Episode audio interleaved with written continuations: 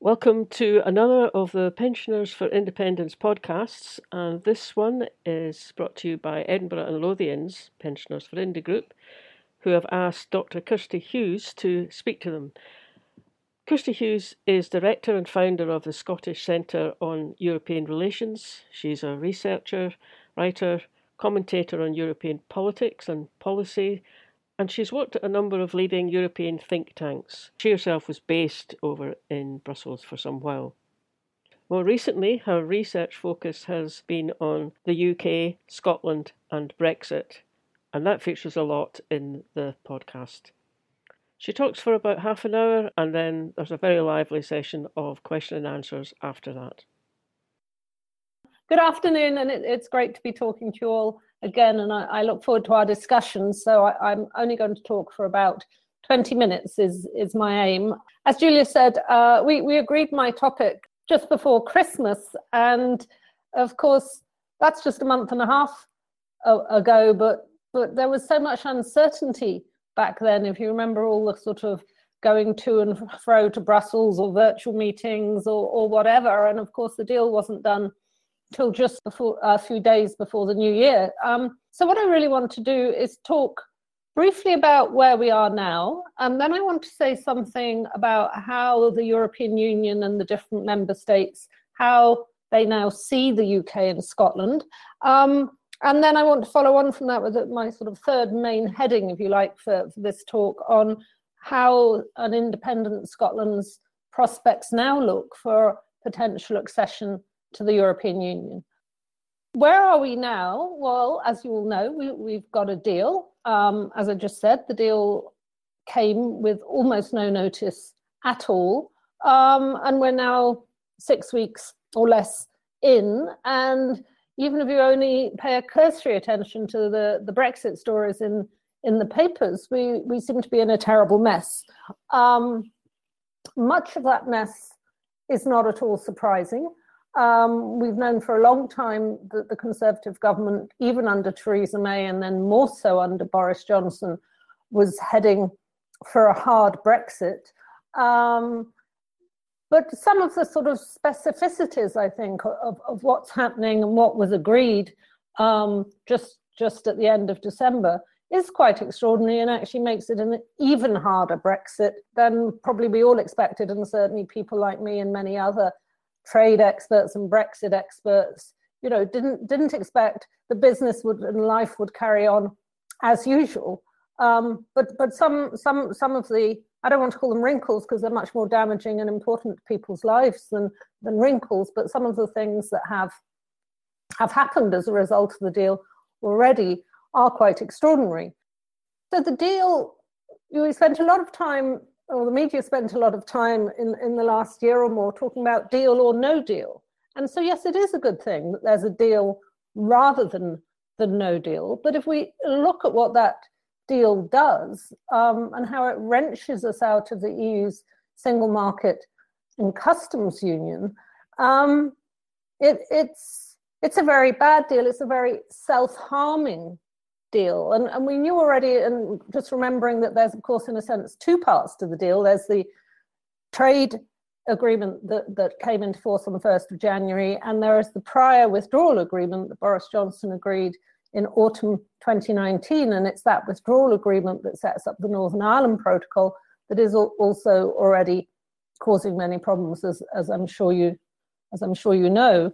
Um, so basically, although the deal means, on the whole, it means no tariffs. The deal reintroduces, compared to what we had as members of the European Union and what we also had as our one year transition period, it reintroduces a series of customs checks, VAT issues, and a whole range of regulatory barriers that tend to go under the heading non tariff barriers. Um, and that can cover all sorts of things in terms of having to prove that that you meet the EU's health and safety criteria, that you meet their labeling criteria on products, um, that you meet their animal health, plant health, all these things go under the sanitary and phytosanitary label. Um, and all these things are actually causing an extraordinary amount of problem uh, alongside the fact that, of course, there is no longer suddenly, just in the last five to six weeks, there's no longer free movement of people. We don't have the right to just go and live in another EU member state for six months or a year. We certainly don't have the right to simply go and work there. And what we've seen is, is the deal so far is impacting people from musicians to the fashion industry, to the car industry, to the fishing industry, to the university sector and wider. Um, the, the government chose, the UK government chose not to be part of the Erasmus student exchange scheme, and, and, and that's, as you know, I'm sure, a wider scheme that also used to apply to people like apprentices and so on. Um, and that, I think, by the way, was a, an entirely ideological choice by the UK government. They actually agreed, and that's positive for the for the UK, including Scotland. They agreed to stay in the European Union's Horizon program, which is a pro- program of advanced research across a range of different subjects that British universities have been very prominent in. But so, on, if it was willing to do that, why wasn't it willing to to let the Erasmus student exchange program continue instead of setting up its own so-called Turing program, which is meant to be global, but actually only one way. So it only takes students from the UK to other countries. Um, whereas Scotland benefited hugely up to now, but from having European students coming here and then getting to know Scotland, often staying for a, a time or longer um, to live and work here. So, so I think that was taken away for purely ideological reasons. Um, if there's any logic driving Brexit, it is does seem to lie in, in this wish of the, the UK government and the, and the Tory party and Boris Johnson that we should be seen as global Britain, that, that we shouldn't acknowledge that we're on a European island off the continent of Europe, that our society, our culture, our values, and our business, our businesses are deeply um, entwined with other European countries and were before we joined the European Union, but became more so over the 47 years we were part of the European Union. Um, so I think that global Britain ideology impacted on, on choices like leaving Erasmus. I, I don't know if any of you have applied for your global health insurance card yet. It replaces the card you used to get, the European health insurance card, that allowed you um, to get some health treatment if, if you needed it unexpectedly when you were visiting a, another EU member member state. And the irony is that, that this card only applies to EU member states, but it's been given this global name. It has a has a Union Jack on it uh, when when you get it. And again, it's just another example of of this extraordinary ideology. Now we we might not have to get too upset about the Tories having a an absurd global ideology if it wasn't actually impacting across the board on all these different sectors and many others that I've that I've already mentioned. And, and some of it seems to have come as a surprise to the Tories. Um, the, the fact that there are especially a, a, lot of problems in, in the fishing sector, in the seafood sector, the shellfish sector, that the EU third country rules make it a, a problem to export live shellfish, or some of them actually cannot be uh, exported, and others of them require, like other products, extraordinary amounts of bureaucracy, customs forms, veterinary checks, um, and so on and so forth. And, and the point here is that some of these rules are actually tougher for the UK than, say, New Zealand has with the European Union. And why is that? Well, that's because that's what the UK government agreed. It agreed not to align with EU animal and plant health and safety standards. And so it made a series of choices that made the border harder and made the impact harder. And I think, know, I think there was quite a lot of discussion since the COVID pandemic started as to whether somehow the impacts of Brexit, because that's what we're talking about, the impact of Brexit, of leaving the customs union and single market, would somehow be hidden by the impact on the economy and people's lives of COVID. And I think at one level, that's not happening, and it's good because we in that we want people to see what the real impact is. You know, when when you listen to stories about West Coast of Scotland fisher communities, or or when you talk, listen to musicians or hear what they have to say on, on Twitter or on TV or, or radio, it's very clear what they're talking about is nothing to do with COVID and is everything to do with Brexit.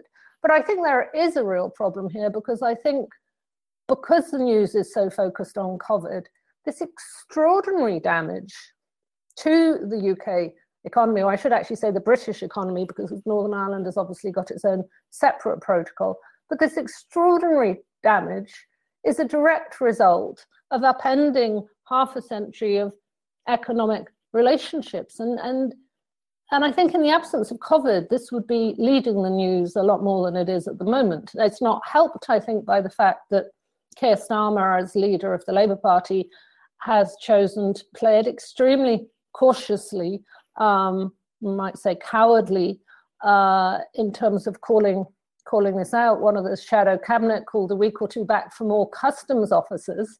I don't, I don't think, you know, in the face of this mounting damage, even in even in just a few weeks, but to say the answer is we need more customs officers is extraordinary. And and of course, one of the things we, we see now with the with the particular problems with the operation of the Northern Ireland Protocol, because as you know, as part of the withdrawal agreement, the one in 20 autumn 2019, Boris Johnson, instead of doing what Theresa May had done and saying, well, for an indefinite period, the whole of the UK would stay in the EU's customs union, he said ideologically that clearly didn't work for, for the Tories. And so he agreed a deal that would keep Northern Ireland, as you know, in the single market for goods um, and sort of in the EU's customs union at the same time as being in the UK's one.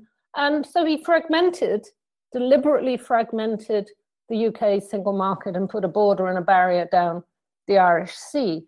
And of course, what, what we see in the row that has ensued in the, in the last few weeks is there are a lot of problems with, with goods and especially with fresh meat and, and things like that going to Northern Ireland from Britain. And we see the Tories lying and lying and lying again. And we've seen Boris Johnson do it again and say there wasn't a border or there isn't a border, but there, there was always going to be a border. Um, so we haven't moved on from fake news and lies about Brexit. And I, I think we're now moving into a different phase already, where instead of saying this was a great deal we negotiated, um, Michael Gove and Boris Johnson are basically saying this is the EU's fault. These are kind of EU rules. Well, th- this was a joint agreement, and and yes, the EU got it very wrong uh, two weeks ago, week and a half ago, when it when it tried to trigger the emergency clause in the no- Northern Ireland Protocol to not allow exports of, of vaccines to go from Ireland across the open Irish border. Um, but as, as you know, again, the, the EU got that wrong. They backtracked within a few hours. Um, and yet somehow Gove and Johnson are trying to use this to say the fact that the Northern Irish Protocol creates this internal border is, is the EU's fault. And irony of ironies, they've also said, Michael Gove wrote a letter a couple of days ago, um, well, Tuesday, so last week, um, to the EU saying that they wanted some, some of the new checks and bureaucracy between Britain and Northern Ireland to, to not be implemented for two years. Two years, a transition period. The, the Conservative government could last June have asked to extend the transition period for the whole of the UK for all sectors for two years. Um, and they refused to, which is why, again, also it's why the, the Tory rhetoric that we see towards the Scottish government saying, how dare the Scottish government even mention independence when there's a pandemic going on? But the Tories didn't extend the Brexit transition when there's a pandemic going on. They agreed a free trade deal, not with six months to go, with some time to prepare for it. They agreed it with six days to go. So, so I think if anybody hoped that there might be a bit of a reset, that, that there would be any chance for our politics to be a bit more honest or positive, or a reset for the EU UK relationship once there was a trade deal, I'm afraid that's looking that's looking um, unlikely. Is there is there is there possibly something good in that for Scotland and and and for the push for independence? Is it that the the more the EU and UK don't get on, the more sympathy there is for Scotland? Um, perhaps up to a point. But I, I think in, in general, it's actually in Scotland's interests that this very bad deal can at least be made to function, that things calm down, that in our rather challenging and unstable world, looking around the whole world, it would be better if the EU and UK got on. Um, but that's that's certainly not what we see at the moment. Um, let me just say a little bit about how I think the EU does look at the UK and Scotland now. I did actually wrote a paper on this that came out at the start of December, and that paper was based on talking to people in almost half the EU member states um, and in Brussels, a range of diplomats, journalists, academics, think tankers, um, people who are very much watching these issues. Um, and let me start with what they told me about their view view of the UK. And you, you can imagine that maybe that's not a very positive view. But what I think was very interesting and worth saying first is that most of the people I talked to started by saying how positive, on the whole, in many ways, the UK was for their country when it was a member of the European Union. They talked about how influential it was, and they talked about, I mean, I talked to someone in Prague, and they, they were very positive about how the UK had been on their side vis a vis EU Russia relations, or you talk to someone in The Hague in the Netherlands, and they might talk about how they very much agreed with UK policies on free trade. Um, or you talk to people in general, and they say, well, perhaps the UK didn't quite have the level of influence that France and Germany acting together did, but because the UK was the third biggest country alongside those two in the EU, it, it helped to balance out the potential power of the Franco-German relationship. And, and that's one of the many knock-on effects onto the EU that, that's been happening, that the smaller countries in the EU are now saying it's changed the power balance. I mean, that's maybe a topic for a whole other session, but I, I think it's worth mentioning. Having said that, um, attitudes to the UK are very negative on, on the whole. Um, the, the UK, or rather its government, is seen as untrustworthy.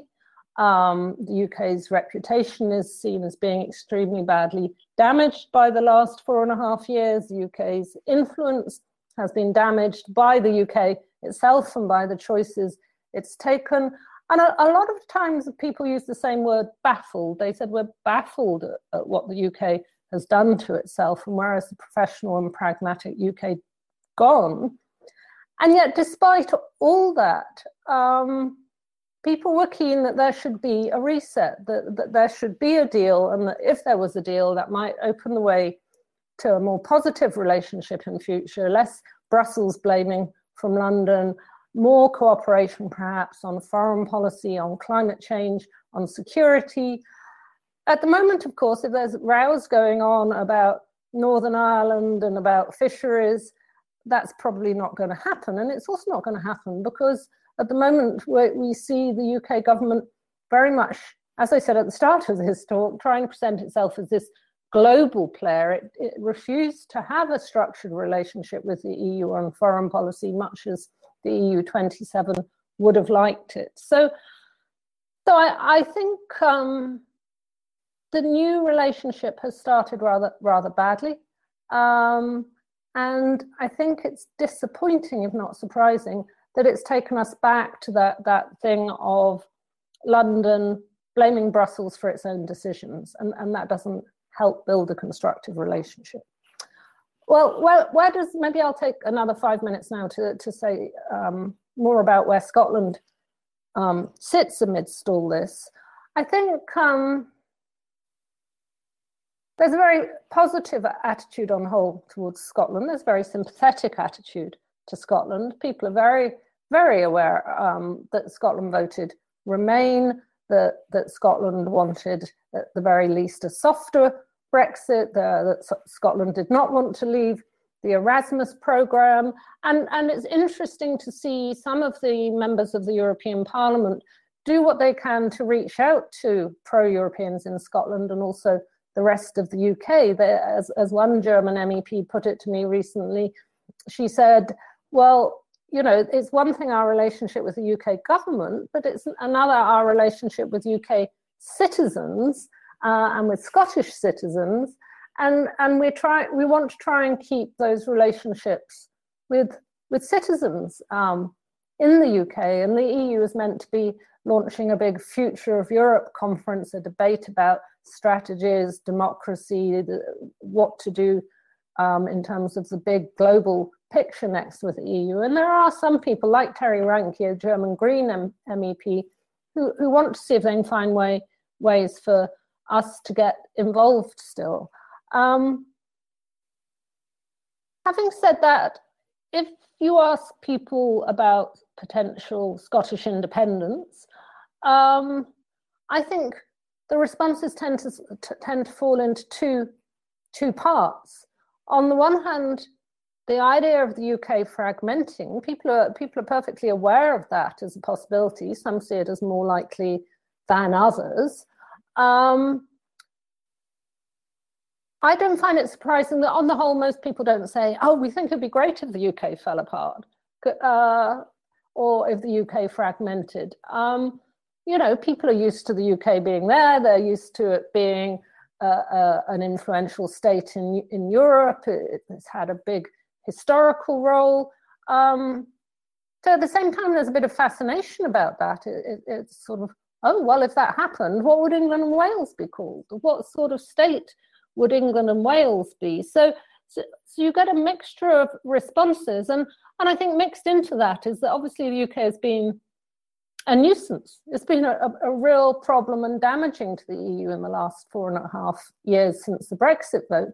So people aren't sort of looking forward to potentially more instability if that's what the UK fragmenting might mean. Um, having said that, the second part of the response, I think, is if I put to people the scenario that there is an independent Scotland, a legally and constitutionally valid process that creates an independent Scotland, a uh, five million strong country applying to join the European Union, then there's a fairly positive and or pragmatic approach to that. If the UK does fragment and there's Scotland, a small North European country, been in the EU for 47 years, been a democracy for a long time, had a, a social market economy for a long time, then the basic response is positive and, and, and why wouldn't it be? And and given that as you know there's an accession process um, towards the West Balkans at the moment, uh, uh, one that's been moving fairly slowly and is quite tricky for reasons connected to the political and economic and security history of those countries, then it's also quite common to hear people say on or off the record that, that if Scotland went independent soon, it, it might even leapfrog those countries in terms of how fast it could join the European Union. Um, let me just say another couple of things about, about Scotland's EU accession prospects. I, I think I talked quite a lot about that when, when I last met with you all. Um, so that, that was the general picture. So in general, I think an independent Scotland would, would be welcome. It would be seen as relatively straightforward. Um, a lot of the time, the debate about independence gets then gets stuck on the currency questions and the deficit questions. On the deficit question, EU rules still say that member states should have a, a budget deficit under 3%, but that has also been suspended at the moment because of the COVID crisis and, and what that's done to debt and deficit levels as, as governments scramble to, to, to ameliorate the economic effect. And that has triggered quite a lot of debate about whether it's realistic to go back to these limits, these limits that are currently suspended. So I, I think there is a interesting question there um, about if, if we're on the cusp of perhaps perhaps some change in that. I don't think that means that the EU will simply agree that it doesn't mind what deficit or debt levels are, but, but we may be heading into a period of more flexibility. Um, on the currency issue, and I, have I've mentioned this on and off in, in some of my recent articles and comment pieces, um, there is no real precedent. Um, if an independent Scotland was still using the pound, for a, a accession country, a candidate country to the EU, to join um, using the currency of a state that isn't a member state of the EU. And it would make it difficult, if not impossible, while that was happening, for Scotland to meet some of the EU's criteria. For instance, um, treating its exchange rate with the Eurozone, assuming it joined but wasn't in the Euro, as a matter of common concern. Well, it, it couldn't control the pound exchange rate if, if the pound was being managed from London. Um, does that mean Scotland must have introduced its own currency before it could join the European Union? I think that's an open question, and I think it's a political question because this is unprecedented. So I think, um, imagine if Scotland had been independent for, for three or four years, it was using the pound, um, it had been negotiating its EU accession, and maybe it had a plan for in two years' time to switch to its own currency. I don't think the EU would necessarily say, well, you can't join for two years. If everything else was ready, if Scotland met all the other criteria for joining the EU, it's, it's quite possible, it's conceivable that there could be a two year transition period within the European Union. But I can't say that definitively yes or no, because in the end it would be a political judgment for the member states who it's not just a technical assessment by the European Commission. Last but not least, let me say something about border issues, and I imagine people may want to pick this up um, in, in the Q&A. If an independent Scotland was in the European Union, then the Scottish-English border would be an external border of the European Union. Hopefully that would be ameliorated by the fact that, that like Ireland and independent Scotland could join the common travel area and be part of that with the rest of the UK and Ireland. So that at least there would be that, that would actually be a win-win. There would be free movement of people with the UK and with the European Union. But otherwise that border will be quite a hard border in the sense that I described at the start of my talk. So especially for goods there are, unless things are eased in the next few years or unless another more pro-European government comes in and negotiates something that brings the UK closer to the EU again, that border is going to have a lot of bureaucracy and problems around around goods. Um, what I didn't say so much about at the start of my talk, and I must come to a conclusion now, I, have talked more than I said I would, um, is services. The, the UK EU deal is a very bad one for services, and the UK and the Scottish economies are both very dependent on services. There, there isn't good access, and they're waiting uh, for some so-called equivalence decision on financial services. But a lot of what now happens with services has to be bilaterally negotiated with the EU 27 member states um, to, to gain access to each state. What I wonder, but I think this needs more detailed work done on it, if Scotland's going to be an independent state in the EU, then it could have bilateral discussions with the rest of the UK about Scottish English services being traded to and fro, where, where that wasn't already covered by an, an EU agreement on services and trade trade in services. So I think the border is challenging. It will have some negative economic effects, but they will be balanced out and we could argue or discuss how much they'll be balanced out by being back in the European Union, by perhaps being seen as more open, I think, more, more, more um, positive place to come for foreign direct investment by the benefits of migration. And, and that study that was in the news last week, the LSE study, um, which, which, estimated the border as being highly negative in that scenario, didn't take account of all, all these things. Um, and of course, because of the Northern Ireland Protocol, actually, if both Scotland and Northern Ireland were in the single market for goods, then actually that bit of the, the border within the UK would, or the old UK, would, would get easier again. Um, so I think, just in conclusion, I think in many ways, despite all the difficulties, all the problems of Brexit, and there's a limited amount that can be done for Scotland now and the Scottish government now to limit that damage from Brexit. But there is opportunities to really build our relationships with Europe, not just to let them be damaged by Brexit. People understand that Scotland didn't choose Brexit. They understand that we're on an island that's a European island, we're a European country. So I, I think we have to also build on those possibilities at the moment, as well as deal with the damage of Brexit. So thank you very much, and I'm sorry if I've talked for too long. No, Kirsty, you have not talked for too long. That was uh, really enjoyable. Now I'm going to hand over to Daniel, and he's going to go over the questions. Thank you. Just give these to you, Kirsty, one at a time, and mm-hmm. you can see whatever you like about them. Pippa asks, um, can you explain more what is Article 16 and what is Westminster's aim in now indicating that it wishes to invoke it?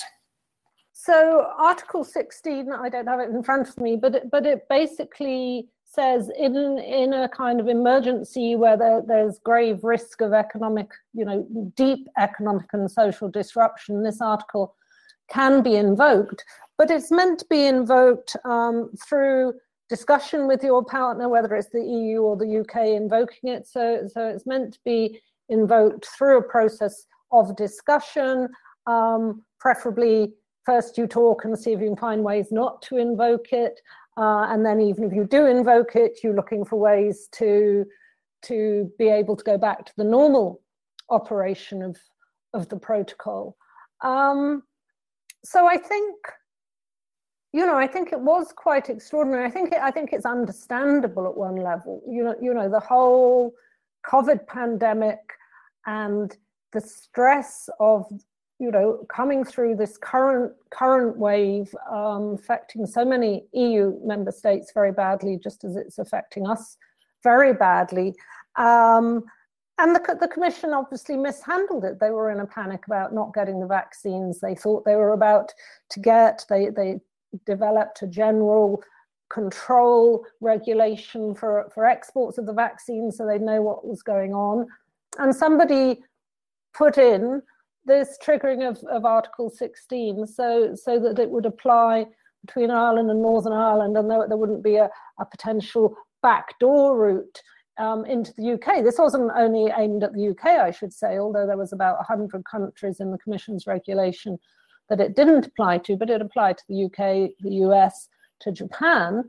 But as I said in my talk, it, it only applied for a few hours before, before it was taken off the website and, and didn't go through. And, and there have been a lot of internal ramifications from that. The Irish um, were clearly in the Irish Taoiseach were appalled and didn't know how that could have happened. And then you see the UK government and Johnson and Gove exploiting the fact that that happened for a few hours and saying somehow this proves that all these other things we can't export fresh British sausages, English and Scottish sausages to Northern Ireland. Um, you know, we've got all sorts of other problems that, as I said, come from the sort of agreement they did in, in, in the withdrawal agreement and the trade deal. Um, and they're threatening well, they were threatening to do it in reverse, but what they now seem to be doing is is instead um, asking for for simplifications, changes, are, are asking for these two-year sort of grace periods. Because what I what I also didn't mention, I think, is is that there's a couple of three and six month grace periods in the Northern Ireland application of the Northern Ireland Protocol. So if this is bad, I'm afraid it is actually going to get worse because there is going to be more checks. And so Michael Gove has been asking that, say, the three month grace period on some of the food controls should be extended for two years.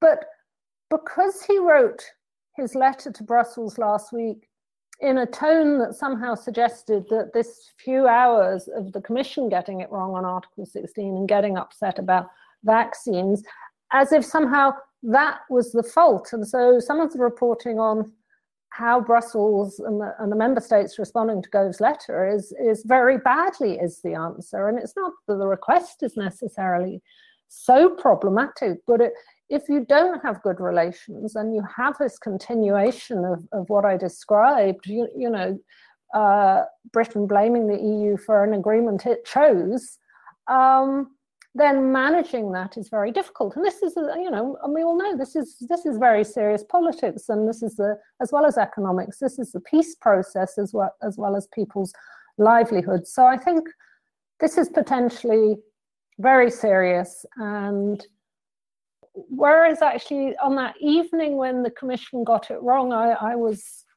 very surprised. I was waiting for Johnson and Gove to overreact, and they didn't immediately overreact. In fact, they tried to calm things down a little bit on vaccines, but it didn't take very long after that for them to then turn it into this new problem. Selma says we won't get frictionless trade easily. Border questions, trade questions between India, Scotland, and the RUK will need to be countered. And the question thrown at you is what are our arguments on this? Mm, mm, sure. Um, I think, yeah, the border. I don't think the border issues are are simple, uh, and they can't just be avoided or or denied. Um, there is always going to be, um, coming from the Tories at least, um, an answer to begin with of hypocrisy, because given the, the Tory government has put this border between the Britain and the EU, it's put a, a specific half and half border between Britain and Northern Ireland. As, as you probably know or remember, there's, there's also a, a sort of a border into Kent because lorries, freight traffic going into Kent have to have a Kent access permit before, before they can go in there. Um, so Brexit has put borders in all over the place. So to then say Scotland shouldn't put a border in and shouldn't rejoin the EU is inconsistent and hypocritical in terms of Brexiter logic. Um, that obviously only takes the pro-independence argument so far, um, and, and, unless, and obviously there are some people on the independent side who, who don't want to stay in the EU or even the Euro European Economic Area, but, but most people in Scotland, pro and anti-Indy, want, want to stay in the European Union. So, so we can't simply answer on the border questions, well, it's hypocrisy and that's it, because we can't say, look, Brexit's really bad for the UK economy, including the Scottish economy, and then we're not going to worry about borders for the Scottish English border. Um, what I would like to see, I, when this, that's, you may have seen these news reports of, of this LSE study last week, and, and, and somebody had said it meant that everybody would be two and a half thousand pounds a year worse off, or something, something like that. And I saw various calls for, well, where's the rebuttal, and who, who you know, who is our rebuttal unit, and where's, where's the rebuttal? Um, I think we need something more than just rebuttal because I think we need to be able to say, yes, we need to estimate the costs of putting a border between Scotland and England. Yes, we'd rather England and the rest of the UK had stayed in the European Union. And because it hasn't, given we now know the trade and cooperation agreement, we ought to be able to, to do an economic ex- estimate of the, of the costs of the border. Um, some of that particular LSE study assumed what some of those costs were uh, from, from the beginning. So you know you can critique particular studies but rather than just rebutting them i think i think you need uh, some economic studies of different scenarios. Because yes scotland trades more with england than it does with the european union um, about three times more at the moment. I mean the statistics are far from perfect but anyway that's an order of magnitude. Um, and and that's only about half half of Scotland's external trade goes to the EU, and the other half goes to the rest of the world. Though some of it's still in Europe, just not in not in the EU. But I think if Scotland was in the European Union, I think it would be a very attractive base for foreign direct investment. A lot of American investment came into the UK down the decades because of um, being close to and then in the European Union and being an English language speaking country. So I think Scotland would have that advantage. Um, skilled population and with free movement again and, and EU citizens able not just to stay here but to come here would be beneficial. So can we get some realistic estimates or different scenarios of what that would look like? Can we get some estimates of what I call the, the win-win? There's not many win-wins around Brexit, but there's this idea that we could get free movement in the EU of people and free movement in the UK. Um, is another, surely another economic win-win. Um, what is the overarching industrial strategy and economic strategy and green strategy for the first five years and the first 15 years of independence? How much might trade shift? How much does it have to shift to be able to say, here's some positive economic benefits? And, and also going back to what I briefly said in the, the talk about services, there will be some barriers to services trade between the UK, the rest of the UK, and an independent Scotland. Some of those issues will be managed at EU level, and, and Scotland will have a voice in that, but some of those will be managed bilaterally. Which of those, given the current agreement, will will be and could be managed bilaterally? What's the economic value of that? So, in a sense, what I'm setting out here is I mean, I, I started my career as an economist, but then I moved into doing more political analysis of Europe. So I'm not volunteering to do this, but but you know that's how you would set out an economic study. Um, and I, I've not seen that.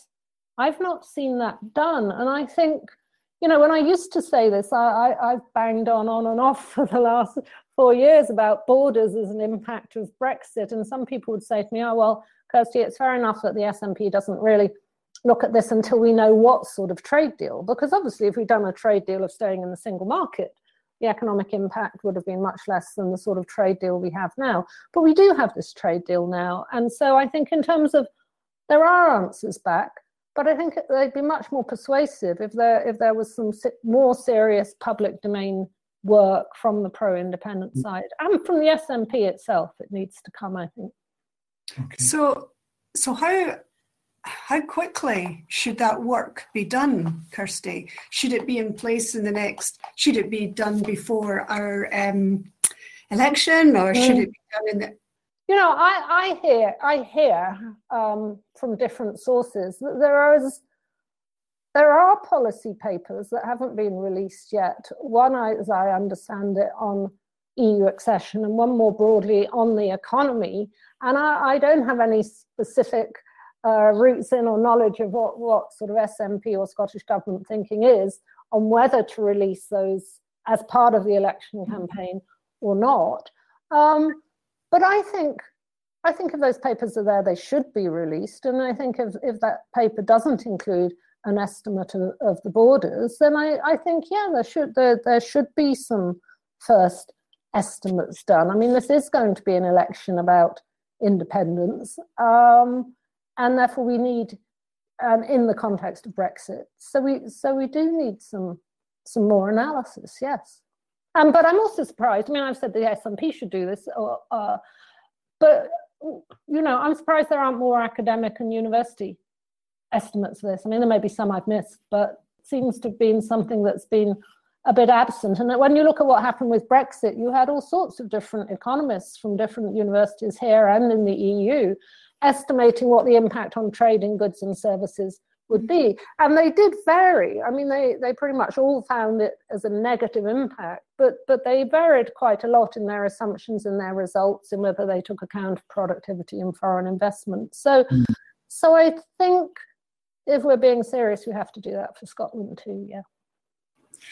Thank you for that. That's great. Um, um, Pippa asks, is there any way that the Scottish Government could just work with the EU directly, whether that be right now or just just mm. after, prior to a referendum? Your thoughts? I mean, I think I think the Scottish Government already does uh, does try and have good communication with the European Union. I was actually speaking on a, a panel with Alyn Smith a, a, week ago, and he was talking about his contacts with different EU embassies and diplomats and, and so on. I, I noticed at the start of the year that Nicola Sturgeon had written a, a column about independence in the EU, and it was published in various European outlets. And, and there are Scottish government so called hubs in in Dublin, in Paris, in Berlin. There was talk a year ago about opening another one, possibly in a Nordic country, and that doesn't seem to have happened. So I don't know.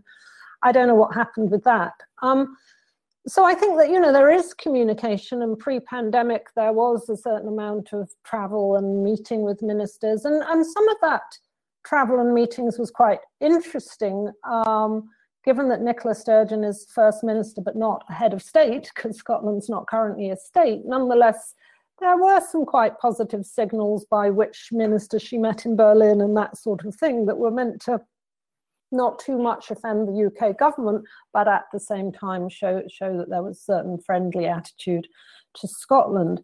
Um, I actually wrote a, a column that was in the National yesterday saying saying um, in a sense you could say as an answer to your question that you know saying that there is more that could be done now because there there is a lot already going on in Europe and there's this attempt to see if there's any way Scotland could stay in or rejoin Erasmus. It, it doesn't look likely, but they, they're still not quite quite given up. Um, we've got the climate, the big climate summit coming to Glasgow in November. And again, it's a global summit. The UK government is the host, but nonetheless, there will be a lot the Scottish government can do, and, and I'm sure is planning to do. But what I what I argued in my article yesterday was that I think the Scottish government should be intensifying contacts with the EU member states. Okay, it doesn't have huge amount of resources and it doesn't have a foreign office. But for instance, you know, when I, I did a paper earlier last year on small states in the European Union and, and how they work together to have voice and influence, and they may specialize in particular areas, so that people would often refer me to Denmark and Sweden on climate issues as being kind of leaders or, or important voices on, on those issues. So we shouldn't overestimate what Scotland can do. It's outside the EU, it's not an independent state. But actually, you know, Scotland has a lot to say on climate. And if it went in for some more what you might call para diplomacy of trying to talk to more to the Danes or the Swedes on these issues, then then it can try and amplify its its influence and its voice by working by working with others. But I I think having said that, I think that's that's a sort of diplomacy, but it's not.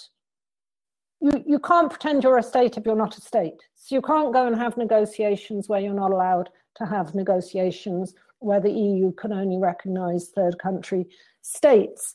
Um, but the other part of the question was what, what about pre referendum? Um, I'm more interested in what about post-referendum, to be honest. I mean, I, I, think I think what you'll find pre-referendum is that the EU governments will in general be neutral. They'll say we can't interfere in a third country's constitutional processes. But I think, as we've seen already in the last couple of years, I think um, there will be more willingness to say any European state can apply to join the European Union, that if Scotland was independent, of course, it would be eligible to join the European Union. We saw Donald Tusk, the, the former European Council president, say that, uh, was it one or two years years ago? It's easier to say things when you're, you're no longer in your, in your official position. But I think, when, why I said it's interesting after a referendum, assuming a yes vote, is normally what you would expect to happen after a yes vote is that there's talks between the UK government and, and the, the Scottish government uh, about the divorce, just as we saw with Brexit in a sense. You know, you, have got to have a sustained discussion um, uh, over your future relationship and ending the current relationship. And normally you might expect the EU to stand back from that and say, you sort that out, you come to your agreement, London recognises independent Scotland, then the rest of us arrive. But I think if you think about it, that gets that gets a bit tricky because if if you did agree between London and Edinburgh, and and you had your Independence Day was was going to be, you know, first of January 2025 or or whatever. If you haven't already talked to the EU, what happens on that first of January? Because the deal the EU had with the UK no longer applies to the whole of the territory of what was the UK. And the deal on fish that has proved so problematic, unsurprisingly to those of us watching, well, it, it won't apply to all, all of the UK's territorial waters because they'll no longer be all of the UK. Some of those will be Scottish territorial waters. So, so there's going to have to be something in place for that first day of Scottish independence that works for Scotland, the rest of the UK, and the EU. And I, I, don't think this means you can leapfrog. I don't think this means that there's any way at all of suddenly being back in the single market or the EU on day one. But actually, I think there may have to be three way talks at, at some point. And I, I think there's another area that needs a lot more discussion and consideration about these transitions transition out of the UK into the EU and, and that particular trend, you know, it's going to have quite a big impact. That deal that's just just been done five weeks ago is going to have to change. Um, and that's very, I think that's actually a very interesting topic in, in itself. Thank you, Kirsty. I was just thinking of the fun we could have, not us personally, but our diplomats talking to the rump of the UK Parliament and the EU at the same time. Look at the opportunities for creating mischief. Again, I'm sure they wouldn't do that. oh, oh, oh, of course not. no, no, no. Uh, to go back to, to, to, comments from, from other people, uh, Tony Young has made two comments on uh, on this question of um, deficit. Uh, and she says, and I think we'd agree, that the deficit is a UK uh, construct as part of the GERS figures. And an independent Scotland would probably would probably not take on a share of the UK deficit of debt. Uh, and Tony's making reference here to a lot of the analysis work that uh, Richard Murphy does, which you're probably aware of. Mm-hmm. Um, also, she says a nation with its own currency may need to run a deficit. Again, reference Richard Murphy and Tim Rideout. Any thoughts on that? Or shall we just jump on to the next one? um, I think um, I think what, what's difficult from from the statistics and from the different scenarios is is indeed to to agree in order to have the discussion and the debate to to agree what the likely deficit is of a future independent Scotland. You know that that's the question. What are the actual figures? What would the economic prospects and situation of an independent Scotland look like for the first year and the five years and ten years? Um, and and actually i think the, the question about not taking on a share of the debt or, or deficit well there are obviously different views on that at one level it might seem it might seem reasonable to take on a share a population share or you might argue well no because we think you spent it on the wrong things or because we're a new state and you, you should help us as a decent global citizen. I think I think what adds to those arguments now um, is obviously COVID. You know, because the debt has shot shot up um, mm. quite rightly. Because you know, quite rightly, you need to try and support support your economy in this extraordinary crisis. Yeah. Um, is an independent Scotland going to take on some share of that? Um, so, I mean, that that's you know an open political question. But I think um, I think it's not realistic, even if you weren't going to join the European Union, it's not realistic um, to just say you can you can run a deficit of any size, um, and that you you run it by printing Scottish pounds. Um, I think that I think that's a, a route to probably a route to inflation, and I th- I think the idea that that Scotland can just be uh, I'm trying to think the right way to put it, you know, it, it, it's not just a, well, it tends to be associated with the left. Can you just have socialism in one country and not be in the European Economic Area and not be in the European Union and uh, spend all you like because you keep you keep printing all the pounds you want and not worry about how all the other economies in the world are behaving, how international financial markets behave, or what EU criteria are. I don't I don't think that's sensible either. So I, I think we have to have. I, I don't think it. I don't think it's just Richard Murphy versus Andrew Wilson. I think there are other intermediate positions on that. I'm I'm probably more of a more of a Keynesian myself, but I, am I'm, I'm a Keynesian who doesn't think, despite COVID, that there is simply a um, a magic money tree. Um, I think you know if you if you look around the European Union, you've had all sorts of countries join.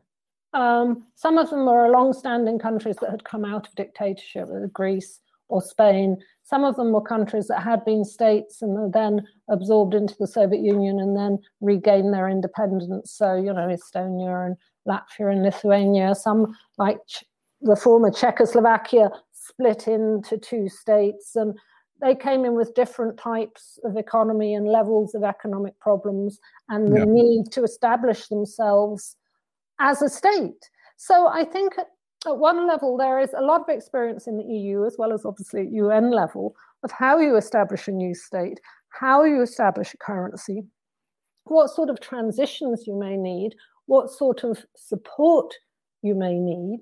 Um, and I, I, think it's perfectly it's perfectly feasible to establish a Scottish currency faster if you wanted to. Mm. Um, but I think you've got to be realistic about, you know, do you want to join the European Union or not? Um, I, I, know some some people say, well, let's just join the European Economic Area. Um, personally, I think that would be a very odd thing to do because because you'd be saying we're a newly independent state, we've got self-determination, but now we're going to let the EU set all our rules and everything else, and we're just going to have them applied to us like in Norway and Iceland. And I do rather wonder if if Norway had succeeded in its initial aim in joining the EU, if people would be so keen on that option if it was yeah. only Iceland and, and Liechtenstein. But that's another, sorry, I've probably taken too long to answer that. Another whole seminar in that one as well.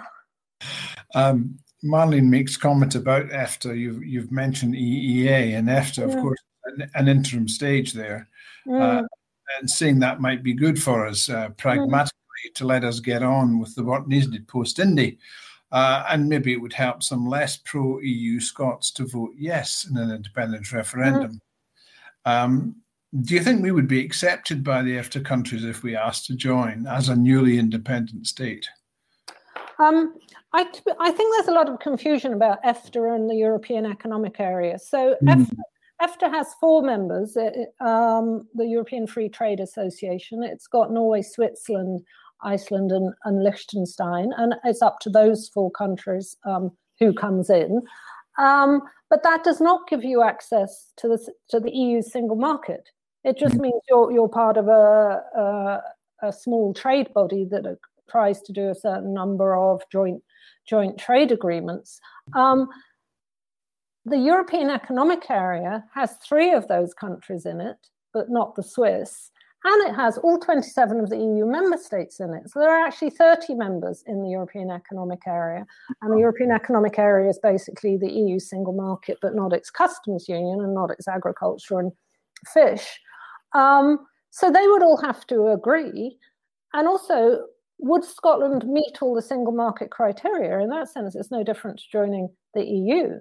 You, you know, you'd have to get agreement and you'd have to meet the criteria. And so I don't particularly see that as as easier for an independent Scotland. And what, what would normally happen um, if Scotland wanted to rejoin the EU is that in the time when the talks would be going on, that there would be a, a Scotland EU association agreement that, that would start in advance of that to reduce trade barriers, to increase cooperation, and it would be tailored specifically to Scotland rather than going through the EA. And then lastly, on this question of would it help people who, who might be anti-EU but pro-EEA to vote yes? I mean, the way I, there's different ways of doing that. There's no there's no one right answer to that. But I mean, I personally, if I you know if I was a politician, I would be arguing for doing what what all the Central and East European countries did, and what they did was to, uh, I guess they had elections. That was their aim. They elected parties who said they wanted to join the EU. They negotiated to join the EU,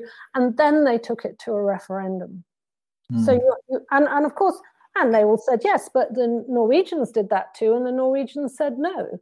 So so I don't think it's just it's not just some sort of cop out. You know, if you want to say to people, look, most people in Scotland at the moment want to join the EU, but after independence, when they look at the border issues with England or, or the deficit issues or other arguments about the EU and the and the euro, they would have a choice so that you don't have to think in voting yes to Indy that you're voting yes to the EU if there's going to be a future referendum. And and people say, oh, how many referendum are we going to have? But I, you know, that would be three or four years down down the line, and it would be absolutely normal behaviour for a European country trying to join the EU. So, so I know there are people arguing that we could join the EEA and that we must split the EU argument from the Indy argument. Personally, I I don't agree with that, and and I think if you but if you want to split it to some extent, you do by the fact that you could have a referendum later.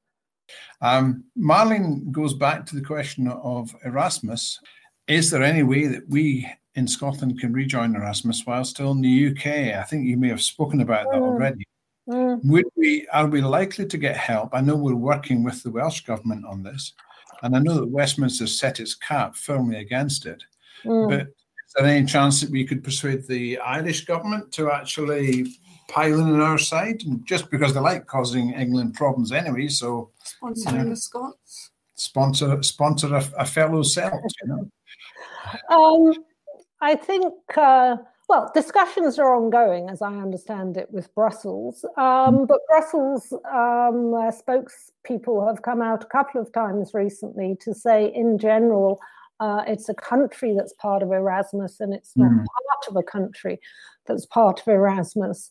Um, I, I, don't know what the details of the conversations are at present, but I suspect they're about if the UK government rejoined, could it, which of course it said it's not going to, could it rejoin so it was only Scotland and Wales that took part?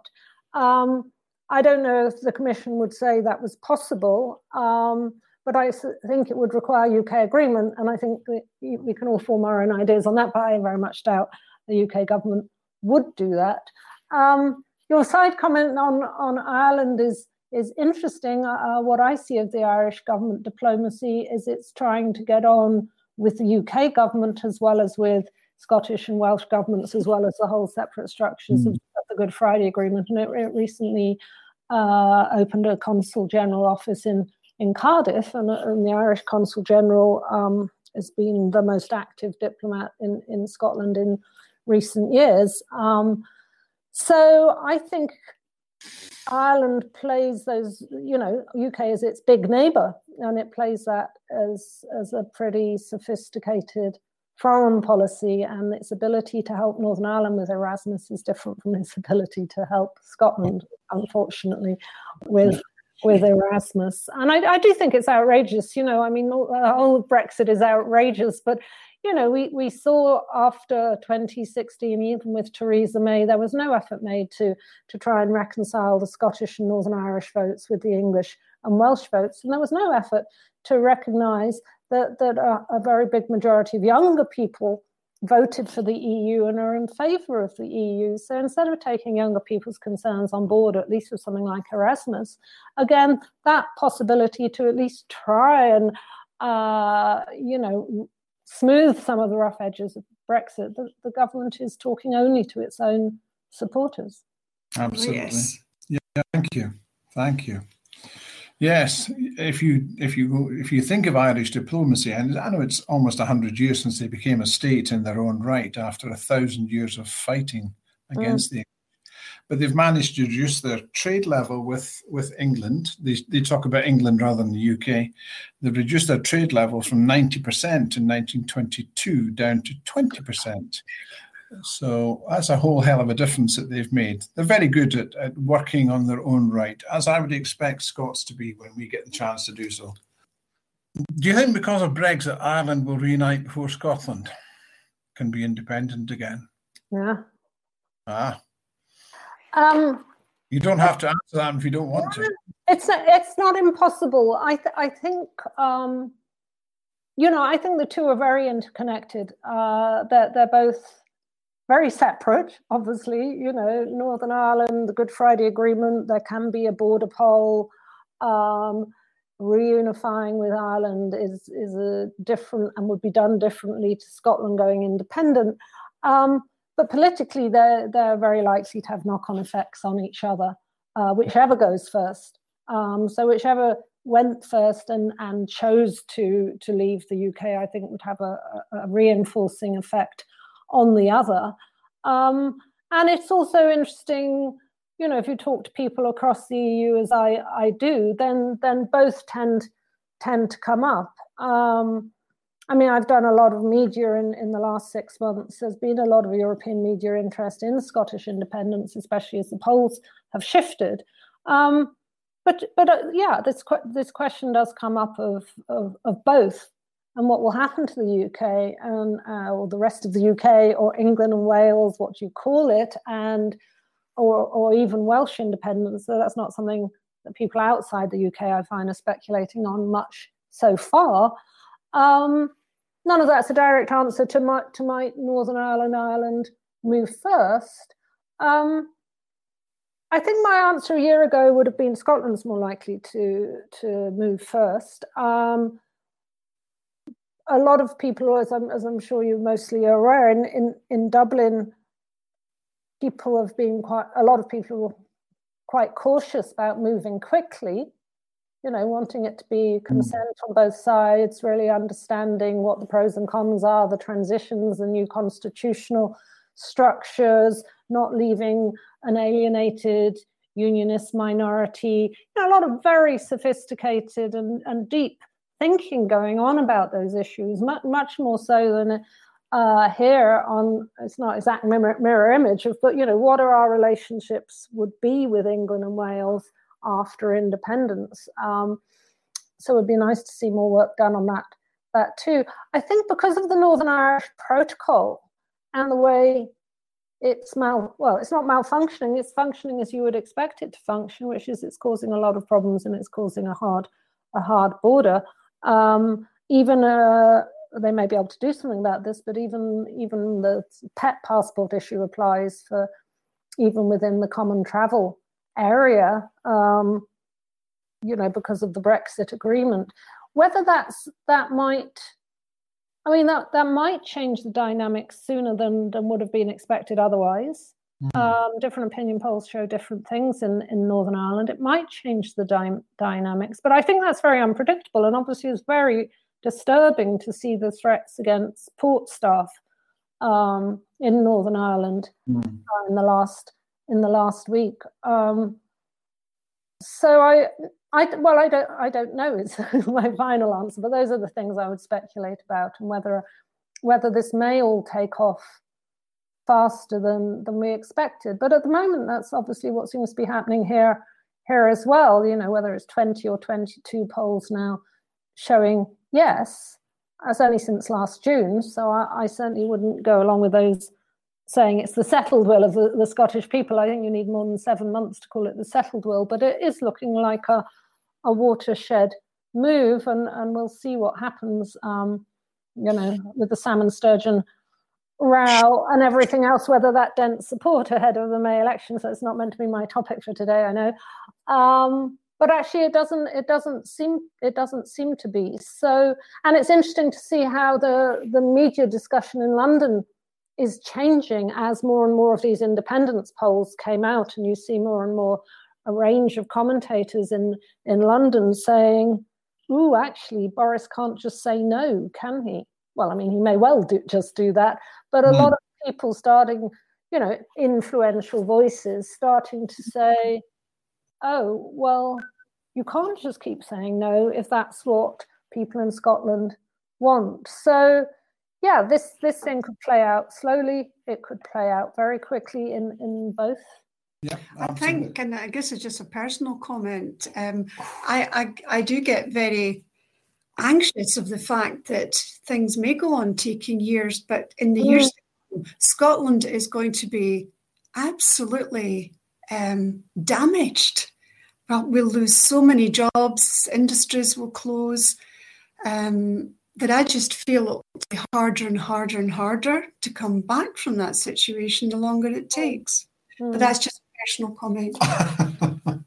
well, I, but I do think on that. I mean, this is going back to the the question. Sorry, I can't remember by who, but about you know what are our countering arguments on the border being bad. But I, I mean, I think there's a general political economic point here that we are currently part of a state that chose to do this degree of damage to its economic, political, social, and security and cultural relations, all its European allies and partners. And if you're part of a state and a government that's willing to damage its economy to that extent, do you want to stay part of that? even if there may be some economic costs in the short run? Or do you want to get back, and we, we may have different views on, on what's a rational economic policy, but do you want to get back to a sort of more rational economic policy based on a more honest political debate? Um, Florence says, Do you feel that England will be excessively vocal about foreigners entering England v Scotland if once, not if, but once we are independent? And will this be another border problem for them, or it'll be another border problem to be answered during a referendum campaign. Mean, I don't. I don't think it should be such a problem, um, just because the Common Travel Area already works with Ireland and the Republic of Ireland. Uh, that has worked by Ireland, although it's in the EU and therefore has free movement, not being part of the Schengen passport free, you know, border free uh, zone, although as we've seen with COVID, it's not a completely passport or border free zone. Our member states have the right to reintroduce borders for, for their health and protection and security and, mm. and so on. Um, and so, so I think if Scotland if Scotland does stay in, in fact, stay in the common travel area, which would need rest of UK and Irish agreement, but I really can't see why that wouldn't be forthcoming, then you would expect that if it was also joining the EU, it would, like Ireland, ask for a Schengen opt out. And for the same reasons that Ireland got a Schengen opt out, it would get an opt out from having to be part of the, the border free, passport free mm. area. Um, and it would need as a bit as Ireland does to make sure it didn't have such a different migration policy to the rest of the UK that there that there was an issue. Um, excuse me. Um, and I mean, it's, it's early. It's very early days. Well, it's early days since free movement only stopped on the on the first of January. But so far, we haven't seen uh, anything much about uh, the, the, media saying, "Oh, look, people are coming from Ireland who shouldn't come from Ireland." And, mm. and of course, the what the deal does allow with the EU is that you, you can have visaless travel uh, when we're allowed to travel again from the UK to the EU for up to 90 days out of six months. Is it for tourism and for a rather unfortunately mm. restricted number of professional or business reasons? Um, so, you know, people who can come to Ireland for free movement can come onto the UK, but they no longer have a right to live and work here they have that right to live and work in Ireland, and that would be the same for Scotland. So I think Ireland is very, very helpful here because uh, if anybody says, "Oh, look, this could be a problem," well, up till now we can say it's not at all a problem. Mm-hmm. Uh, you know, vis-a-vis Ireland and vis-a-vis the common travel area, and mm. it's working. So as long as it's working, we can point to it and say it's working. Yeah, yeah. Thank you. We we, we do actually have. Um, Daniel's asked me to try and to try and um, actually vocalise this one. It's from it's from Selma, who unfortunately has had to leave. Mm. So I'll do my best. Uh, you you can see it as well, Kirsty. We need to have answers if we're speaking to people. I suppose is what she's saying. Yeah. I agree. I agree, and of course you do. And, and, in case there was any misunderstanding of what I was saying, I, I wasn't saying that that policy papers are, are, are somehow being leaked to, to, foreign media and not being published here. What I, what I did say was that I understand from talking to people here that there are some policy papers uh, that have yet to be published. Now, I, am not completely privy to why they haven't been yet, but I would assume it has quite a lot to do with the pandemic. Um, and that may be fair enough. But obviously, we're now three months or less off off the election. So something has to happen soon because we need to have democratic elections, and that means being able to, to seriously discuss policy. And for activists, that means you, you having advance notice as well mm. of, of, the arguments. Yes. Now it's a little bit, I mean, uh, I'm not taking sides on the, the Andrew Wilson, Richard Murphy right this second, but I, I was slightly puzzled to see a Financial Times article by Andrew Wilson a, a week or so ago um, saying we, we need a more strategic and clear economic policy. Uh, well, I was slightly puzzled was because, okay, you know, because he is the author of the Growth Commission, and, and yes, the world's changed a lot since the Growth Commission. So, of course, he's quite right. You know, at one level, we, we, we need something new. Um, but I, I, I thought that was slightly slightly baffling, and unless it's a precursor him saying it, and then in another couple of weeks he goes, "Oh, hello, I actually haven't had this economic policy." I mean, the Growth Commission was pretty much binned by um, conference a year or so ago, and yet I saw Andrew Wilson in an interview with Andrew Neil for the Spectator in December, saying, "Oh yes, you know, we would uh, keep the pound, we would just carry on with that, and after all, we're using the pound with now just now, etc., etc." So, for us as activists who I think we're pretty much in the place where we felt we would be starting our own currency as soon as possible. We don't have answers to any questions at the moment coming up to the election. Now, I know we're not on stalls just now. We can't get out there and talk to people. But I, I still think there is a serious need for the public to be starting to see questions about borders, currency, as you say, policy papers. I think mm-hmm. it's I think it's time. Yeah, I, t- I think that's important, and I, I think there are sort of answers and, and on all these things. I also think um, how to put this. I think we have to make sure we have enough points and, and comments on the positive side. Um. You know, what I find, because I, I, write so much and talk so much about accession to the EU and could an independent Scotland do it and what would the issue be? And then everybody starts talking about deficit and currency. Well, yes, those are issues to discuss and debate. And actually, I think it's fine that there's a range of views on that um, in the independence movement, just as there are, uh, you know, outside the independence movement. But it's not a right to rush over the fact that of the about 35 so-called chapters that have to be negotiated and, and, and, and aligned with before you can join the EU, Scotland currently meets almost all those criteria. You know, um, the UK as an EU member state had a couple of opt-outs, had an opt-out um, on the euro, obviously, and it had a, an opt-in on the justice and home affairs area, um, and the Schengen that I already mentioned.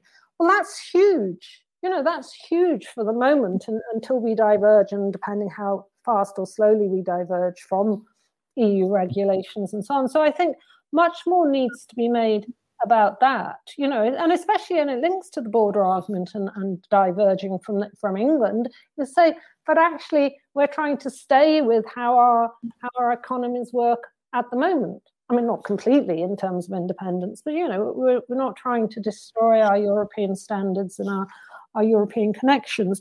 I think on that regard, you know, it's funny, the Growth Commission report has come down to an argument about currency. Obviously, it did actually have quite a lot in there about competitiveness and, uh, and other things that I find quite interesting and still relevant on, you know, do we want to be like Denmark or Finland? Can we be like them? And what sort of industrial strategy does that entail? My, my criticism of the Growth Commission at the time was it, that it rather it rather ignored Europe and the European Union and EU industrial strategy arguments and made it much more small state by small state comparison. Um, I think on, on the currency side, I think people need um, some very clear bullet points about, because um, I've seen Andrew Neil sort of say, you cannot join the EU if you're using the pound. And actually, I I too made that point when when I wrote um, uh, a blog critiquing the, the Growth Commission, but more for ignoring Europe uh, almost three years ago now. But actually, I've come, I've changed my view on that a little bit, partly by talking to people in the EU about the mm-hmm. unprecedented nature it would be of using sterling and perhaps wanting a transition period, and, and that it would be a political decision. And it's not right for either me or Andrew Neil to say it's absolutely impossible. Um, so I think you know, whether you think Scotland should have its own currency on day one, or whether you think it's fine to take a few years about it and use use the pound, I think you need to have the arguments there about what what that would mean for joining the EU. And I think mm. the other thing that's it's just where we are politically and in terms of public opinion, but because because people see the euro as problematic somehow, then in, instead of thinking, well, is, could all this argument be eased if, if we were more positive about joining the euro? You know, Ireland uses the euro. Um, the discussion tends to be about how we could join the EU while having a, a euro informal opt out, like not like Denmark, which has a formal one, but like Sweden or, or Poland, because if you don't join to begin with, you can't you can't be made to join. And you know, I, I wonder if one of the arguments also for defending a Scottish currency is what would what would the reserves need to be to keep a, a, a relatively fixed exchange rate between the Scottish pound and the euro? Because mm. I think a lot of a lot of the fear, I understand it, on introducing a Scottish currency is you don't want it to devalue against the pound straight away. Because otherwise, everything you've said to people about, oh, you'll defend their pensions and so on, could could get threatened. Um, so, and you know, I'm not in favour of the, the fiscal deficit limits or the way Greece was treated in, in the euro crisis. Um, but as I say, I think to some extent in the midst of the COVID crisis, things have moved on for now. Um, and I think I think thinking more about the euro in terms of currency plans is is perhaps something ideally we should do more of. But I don't think that's going to happen probably in the next few months in the run up to the election. Uh, Marlene says that she was in a meeting with Kate Forbes last week, mm. where she made the point that people need to have reassurance about currency, currency stability immediately after Indy. Mm. So, according to Kate, uh, we'd use sterling, but then a move to our own currency would start ASAP. Marlene says, unfortunately, I didn't get the chance to pin her down to define the ASAP. So it's just a comment. You yeah. Know, but you know, let's at least it's positivity. Should I think from my point of view, I'm yeah. I'm hearing positivity from a member of the SNP government, and that's that's reassuring. Yeah, and I think it's what I just just said. What you you know, um, it doesn't have to take you years and years to introduce a currency, mm. and, and I think uh, you know people like Andrew Wilson are, are, are, well aware of that. But it's this it is this issue of currency stability. I mean, when when the Czechs and Slovaks split up, I, they used the same currency for a little while, and then they decided that didn't work. And I think within about six months, Slovakia had its own currency, but it then devalued twenty percent against the Czech crown. So, and and I mean, you know, we're now 27 years later, and, and that to them is ancient history. But, uh, you know, I, we can't just dismiss it and say it'll be fine in another 10 years' time. Obviously, you've got to take account of, of the sort of divorce agreement you might have with the rest of the UK and how that will impact on things like um, yeah. pension rights and so on. So, I'm not an expert on the different arguments about currency stability and reserves and so on, but I, I think that that's where a lot of these issues come to. Okay. I think I think so. Um, I personally don't like the idea of nope. the Bank of England being in charge of any money might, we might require to yeah. borrow. I think it would be pretty bitter between the two countries, and um, I really don't want to be relying on the Bank of England. Mm. Uh, I also heard one quite smart economists say that he reckoned just the fact that Scotland has so much oil that can be used as a reserve for our currency that that would back it up. I don't know because I'm not an economist. Yeah.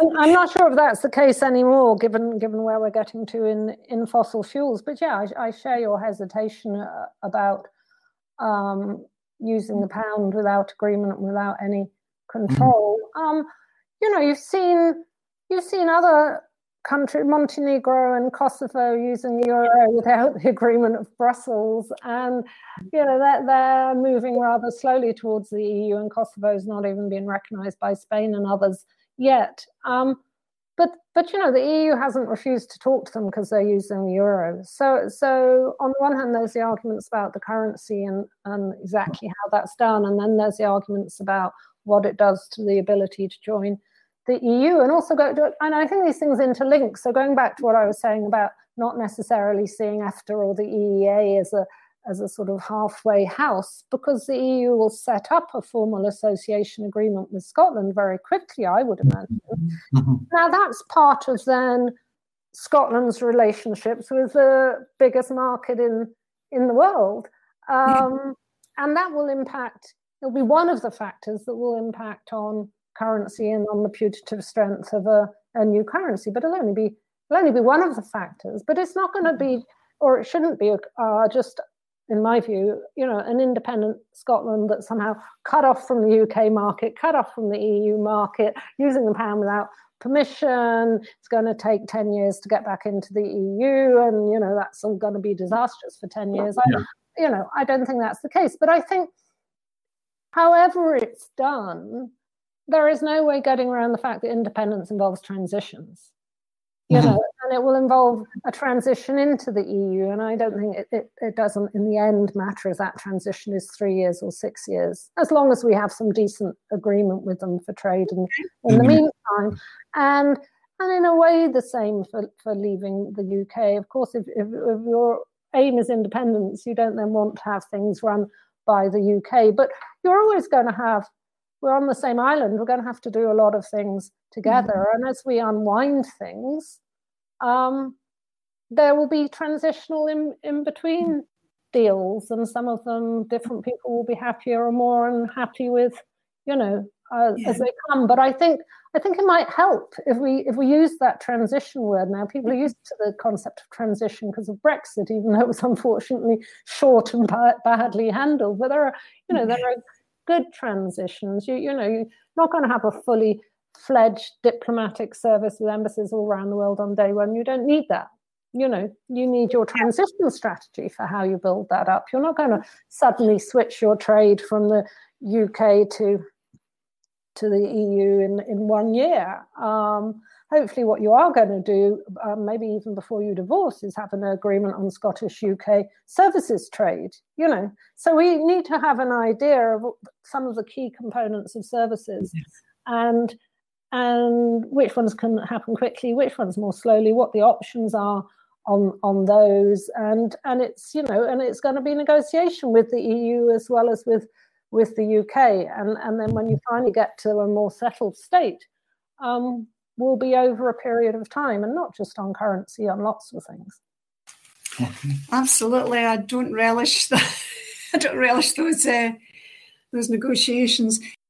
Okay, um, Florence uh, Florence Sinclair asks or says, self determination is about a great deal more than economics. It's about the way that we want to go forward with our nation. Mm-hmm uh, and well-being. What do you feel about this, giving this a much higher profile? Mm. Economics is critically important, we know, but we're just looking at uh, how else do we take the nation forward?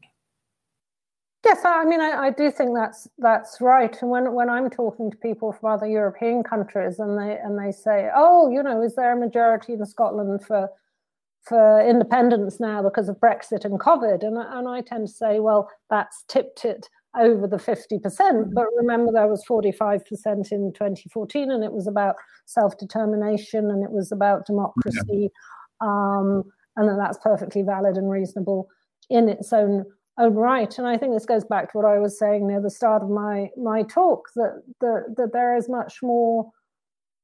Well, there's varying degrees of understanding across the EU, but certainly in some quarters there's much more understanding now, where some people were puzzled six or seven years ago um, as, as to why you'd want to leave the UK. It's a big EU member state. Well, you know, you know, can't you just have a bit more devolution? And, and now people see that.